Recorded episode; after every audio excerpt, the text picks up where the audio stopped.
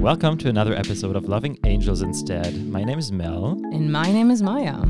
Today, we will be talking about the importance of entrepreneurial background and experience when it comes to angel investing with Max Mendler.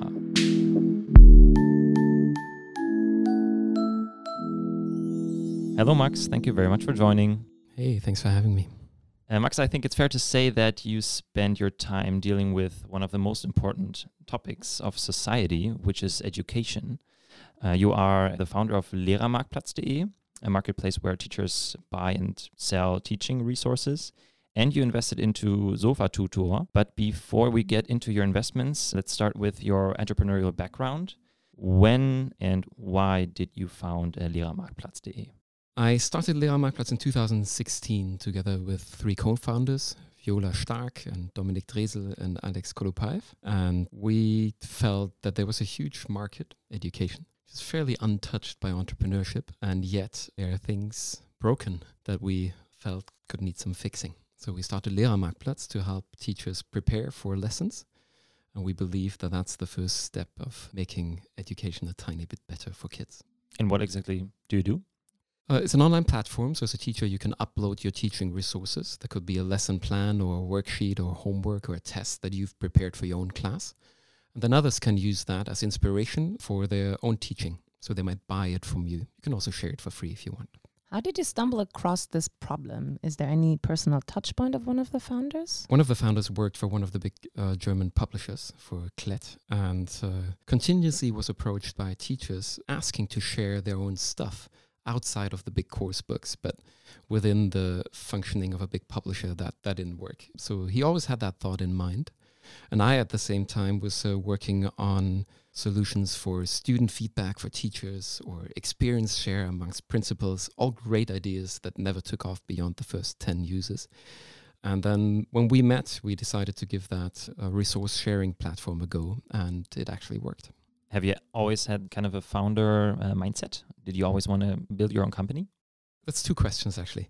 I think I might have always had a founder's mindset, at least in a mixture of naivete and perseverance and slightly overestimating my own capabilities. But no, I never thought of founding a company. I'm not from an entrepreneurial family background, so that was by pure chance. How did you cross that threshold? It was in 2003. I was working for a UK based startup that went belly up. And uh, Martin Specht and I were sitting in the street in Berlin thinking what to do. And we thought, well, let's just try it.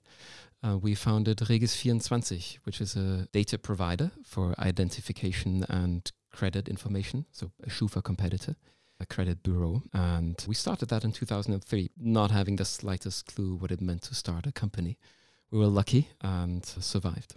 Going back, what advice would you give young Max Mendler before coming up with the idea to build Regis24? I think one advice is to not do too much market research because uh, if you do too much market research, you might actually find that there's big competitors out there. In our case, it was a joint venture of Bertelsmann and Deutsche Post and Schufa.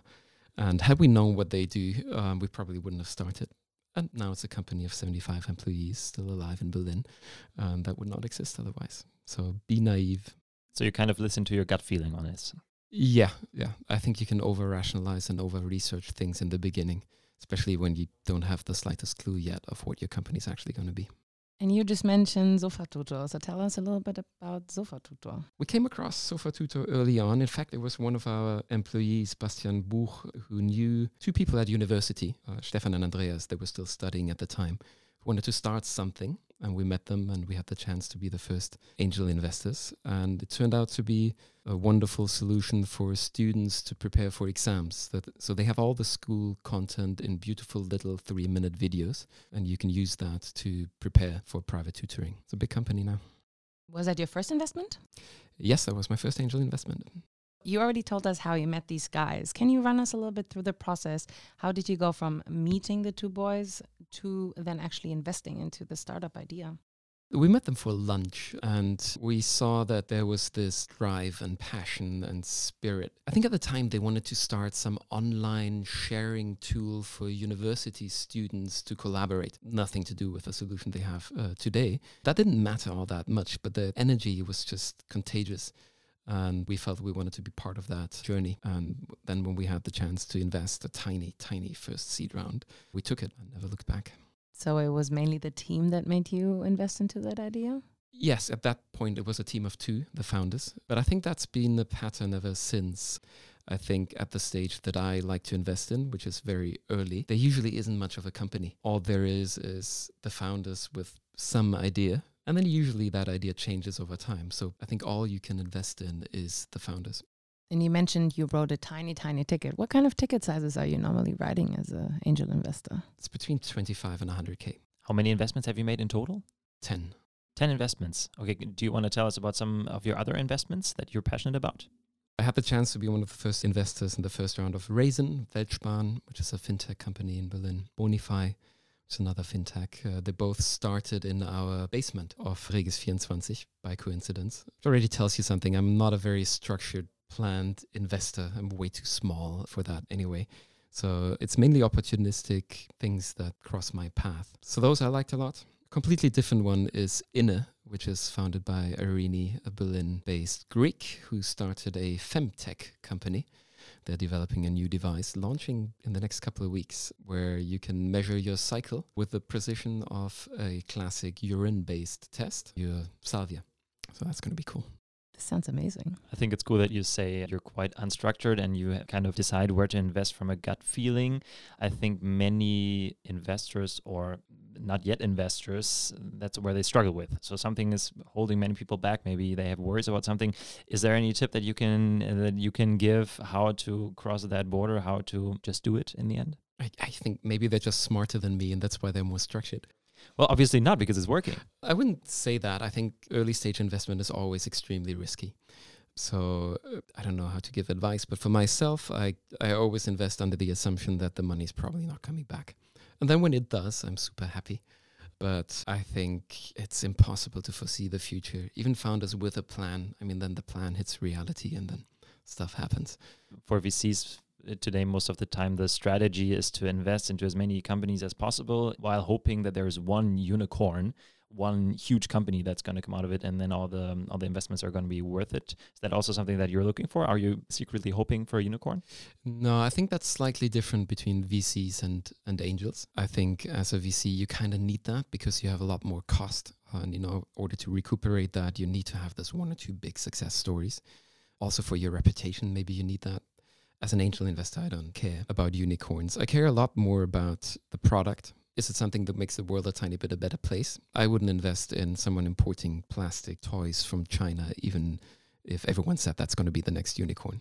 If I find an entrepreneur personality and I can be part of that journey and I can see the path they take in their own entrepreneurial journey and I, I get that privileged position to to watch that, I think that's great. You just mentioned that you wouldn't uh, support a company that imports plastic toys from China. Are there any other morals or values that you invest by? Yeah, as I said, I think I think the product needs to make the world a better place. So it's not only moral standards of stuff that I wouldn't invest in. I think I have a positive selection list of stuff where I feel this is actually really good or could be if it works. What are current problems or conflicts that you currently see that you would want to solve with the products that you invest in?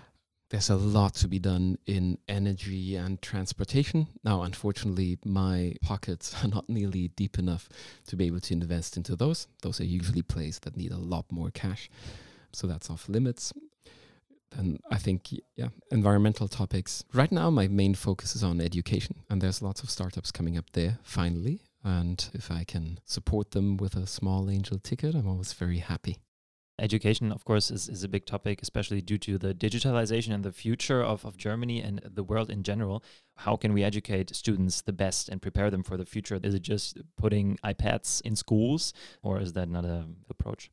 There's nothing wrong with iPads, but that's not the solution. They might be a tiny part of a solution, but it's not about digital devices. It's more about the content, and it's mainly about how we teach.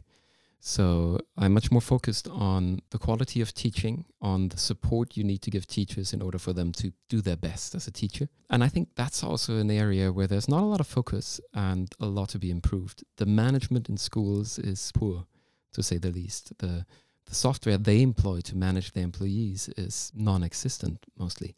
the support teachers get in training and in feedback and improving their skills is almost zero. So I love the fact that we have Digitalpakt and that one day there'll be Wi-Fi in some of the schools that actually works. That's cool. That's infrastructure. It's good the state is investing there. I think after that is when we'll see the real real changes in education beginning. I also think the content we'll teach in schools will change. We're still a little backward in cramming information into kids' head that they can just Google later. And that's a bit of a waste of time. A lot of schools realize that. Teachers would be the first ones to tell you. And we're, we're a little behind um, from a political perspective in cutting stuff from our curriculum. I think half of it can go and could be replaced by skill training stuff more relevant than cramming information into those little heads. Adding on to that, there's a recent study I think that showed that the attention span of people in general is getting shorter and shorter. This, I'm sure, also applies to young kids. Isn't that also a problem? And shouldn't we work against that? Because having a sort of a long attention span and being able to focus on a certain topic and get deep into it is a skill I think every human needs in general. I would say this is also something that education has to look into. Yeah, I think there's two two parts to that. One is it's getting possibly more challenging for teachers to hold the attention of students during a class, which also means that the preparation of class is more time consuming. You need to get better at what you do. And the second thing is yes, I think kids need to learn how to study some topics in depth and read texts that are longer than a tweet. You know, survive long essays and get meaning out of that. But to be honest, it's been something that's been a bit challenging when I was a student as well. So not sure how much that has changed. You were talking about your experience as a founder of Lehrermarktplatz. How did that help you actually in the process of investing into companies? I think being a founder myself helps me to see or question the true challenges in a business model. So to get to the core of things where things might work or not in the future. And then also the experience helps me to understand that, you know, numbers are nice and plans are beautiful, but they usually don't survive the future. It, I think, makes me more immune to grandiose expectations of where your market cap will be after you IPO in six years' time or something the knowledge that you have gained through founding, do you think if you wouldn't have done that, you would have missed something in order to make proper or good investments? Yeah, I think one thing that is often overlooked is that my network helps me a lot in getting the opportunities to invest in the first place. I wouldn't hear about those investments otherwise. People wouldn't ask me, neither founders nor other investors, had I not started companies of my own. I would like to, since we're talking about school, we have a very cool category called the Angel ABC, and I would like to start that right now.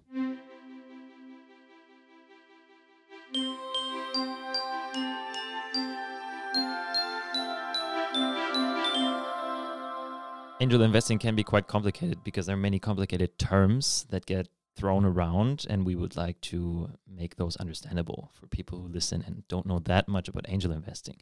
So I have the letters I and L for you and I would like you to explain them to me or explain the words with the letters to me as if I was a 5-year-old. The first one is I for IPO. Okay. So an IPO, a company can be a bit like a cake. And there can be a birthday party if things go really well. And then um, at an IPO, everyone gets a chance to ask for a piece of that cake. Um, it's a difference to normal companies where the cake is locked away in a cupboard and it's very private and you can't reach it. I like that. That was really good. okay, all right. Thank you very much. And then next one is L for liquidation. Liquidation. So starting a company is a game. At the beginning of a game, you never know who wins or whether there's a winner at all, and you might lose and uh, if you lose at playing the startup game, there's a moment they call liquidation, which is a bit like cleaning up your room after you play Lego with your friends. Um, you know, some of the stuff needs to be arranged, some of it needs to be thrown away. It's just part of the game. And explaining it in a, let's say someone knows a bit more about angel investing. So, what is the liquidation process? When does it start? And um, what does it do exactly? When you realize that your company won't survive, a company is is an entity, right? It exists, it lives, and in order to shut it down, to liquidate it, you need to follow some procedures. You need to get rid of the assets, distribute what is still there to those who you owe something to, and make sure everything is in order and can be locked up and closed. it's a nasty, nasty part of the process. And IPO, the cake is now open for everyone. What does that mean exactly? How in the real world would you get a part of this cake? Well, I mean, at an early stage of a startup, very few people can invest. Angels, for example. Then later you might have VCs. And that at one point you open it to the stock market. So everyone via the stock market could buy a tiny share of your your company. And the moment where you first put your shares, your parts of the company onto the stock market is called IPO, initial public offering. And public because everyone in the public can participate. And the good thing is you can trade the pieces of cake afterwards with people. Mm, even once you've tasted Oh, them. That's yeah. weird. I heard the passion in your voice when you said that. We talk about cake. How Oh, can yeah. I not? True. All right. Thank you. That was the Angel ABC.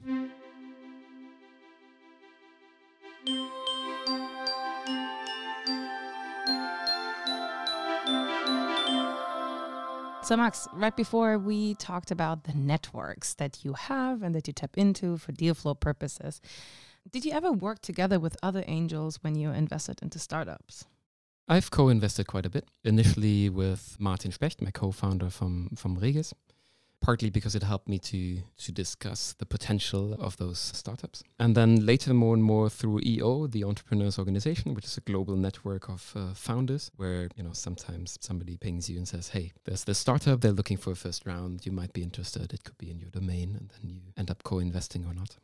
Have you ever had a situation where you really felt like, okay, this person might be beneficial as my co investor or even the lead investor, but you're not going to do the deal because the way of how you do business or the way you want to advise a startup on is significantly different or you have different values? for those leads coming through the networks, I don't think it's that values question because that's already solved. Right? I mean, there are people I know well or people within EO who share share those values. So luckily, I haven't been in that situation. Even though, yes, I mean, there are people out there who I wouldn't want to co-invest with. Let's talk honestly. Let's talk Tacheles. You worked hard for the money that you've earned. Now you look at these investments and you invest your own private money. How do you feel about that? Is, are there any fears? How, how, how was Why are you so calm? When you invest in startups, it's probably better to consider that money gone from the first day, because otherwise you will worry all the time. And I think maybe that's partly a reason why I'm calm. Also, I've been super lucky. Some of those uh, investments turned out to be really, uh, really beautiful. There's a lot of luck involved. I wouldn't advise anyone to invest into startups because they want to quickly make lots of money. It's it's super risky. You never know what's going to happen. But what are you in the end? What are you hoping to get out of it? What's your what would be your let's say realistic, but at the same time ideal outcome? I mean, obviously, it's really nice when money comes back, and some of those investments have had a 10 times, some even much bigger return. That can happen if you invest really early. But I think the main thing for me is to get that privileged seat where you can experience the crazy entrepreneurial life of someone else without having to go through the, the pains yourself. That's rare. And then I think it also feels good. It's almost a bit of a giving back kind of thing when you when you have the feeling that maybe you help to support an entrepreneur who's at the stage that you once were when we were looking for for money. It feels good to help them along. I don't think it's donating money. You still have to be positive about the prospects of that uh, venture, but it still feels good. So literally a business angel to the rescue. Or I, I liked it how you said it's just nice to see the journey. It feels like a very expensive ticket to the cinemas, um, how you explain it. But I mean, it seems like a form of entertainment. Yeah, it, it partly is, but I so- also have been super lucky with that first company that just happened to work out. So I did have the extra cash you need for that, and that make, made it easy to do. Unfortunately, not everyone is in that situation. Have you already become a mentor for others? I always find it super difficult to give people tips or advices because every journey is so different. I'm happy to share my experience that might help or might not help. I've also mentored uh, young founders before, and that also is extremely inspiring for me because I see their energy and enthusiasm, and I get energized myself. And I sometimes feel I learn at least as much as they do from the process. So in the future, do you want to focus more on angel investments or entrepreneurship? I'm too small for that. For me, angel investments is a nice hobby. I'm a full time entrepreneur. Mm-hmm. Lehrermarktplatz keeps me very busy. I'm the CEO of that company right now. We feel we can grow it into something significant. So that's that's going to keep me busy. And then investing is something I do on the side. Do you have a role model I don't have an entrepreneurial role model now. and an angel role model? I know a lot of angels and I uh, have the highest respect for a whole bunch of them. I don't necessarily have a role model in someone like Christian Vollmann, who has, happens to be sitting on my board at Lehrermarktplatz, who's the greatest in investing because I, I mean, he's huge and I'm just a tiny player in that market. I wouldn't call him a role model, but he's a cool chap. Should the educational system in Germany or also in other countries, should we set it out a bit more in, in a way that people are willing to become founders or even have the mindset that founding is, is a thing? Because th- this was never taught to me. I didn't know that this was a, a thing that you can do. Germany is maybe the country where it's the most difficult to start an education business. Other countries are much more open. I think we're really lacking behind. And that's partly because of the unlucky situation with our federal system, which makes it different for new players to enter a market. But it's also a mindset question. In Germany, a lot of people think education is done by the state, full stop, right?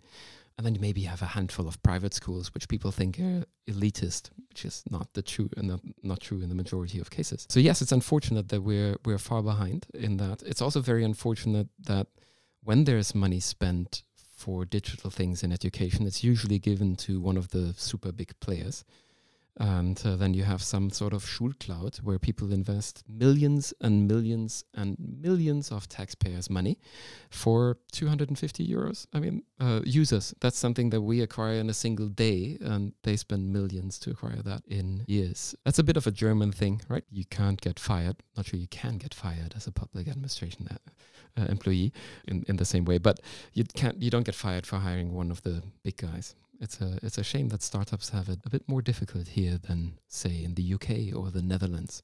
And just out of curiosity, do you think the role of the big technology firms such as Google, talking about Google Classroom, for example, will also tap into the German market at some point? Yes, and they're already partly there, even if not in the most official way. There is a lot of resistance in Germany. You hear a lot of schools saying, hey, before we do anything with Google, we rather build a search engine ourselves. It's part of the reason why things are slow. And then obviously it's also partly a good a good thing to be a little careful with those big data gobbling companies like Google or or others and to and to look at data protection and privacy, especially when you're dealing with uh, data of students. Max, thank you so much for joining us today, and we wish you all the best and all of luck for your next future investments. Thank you so much. It's been fun being here. And as always, thank you very much to everyone who listened to this wonderful episode of Loving Angels Instead, the podcast for aspiring angel investors.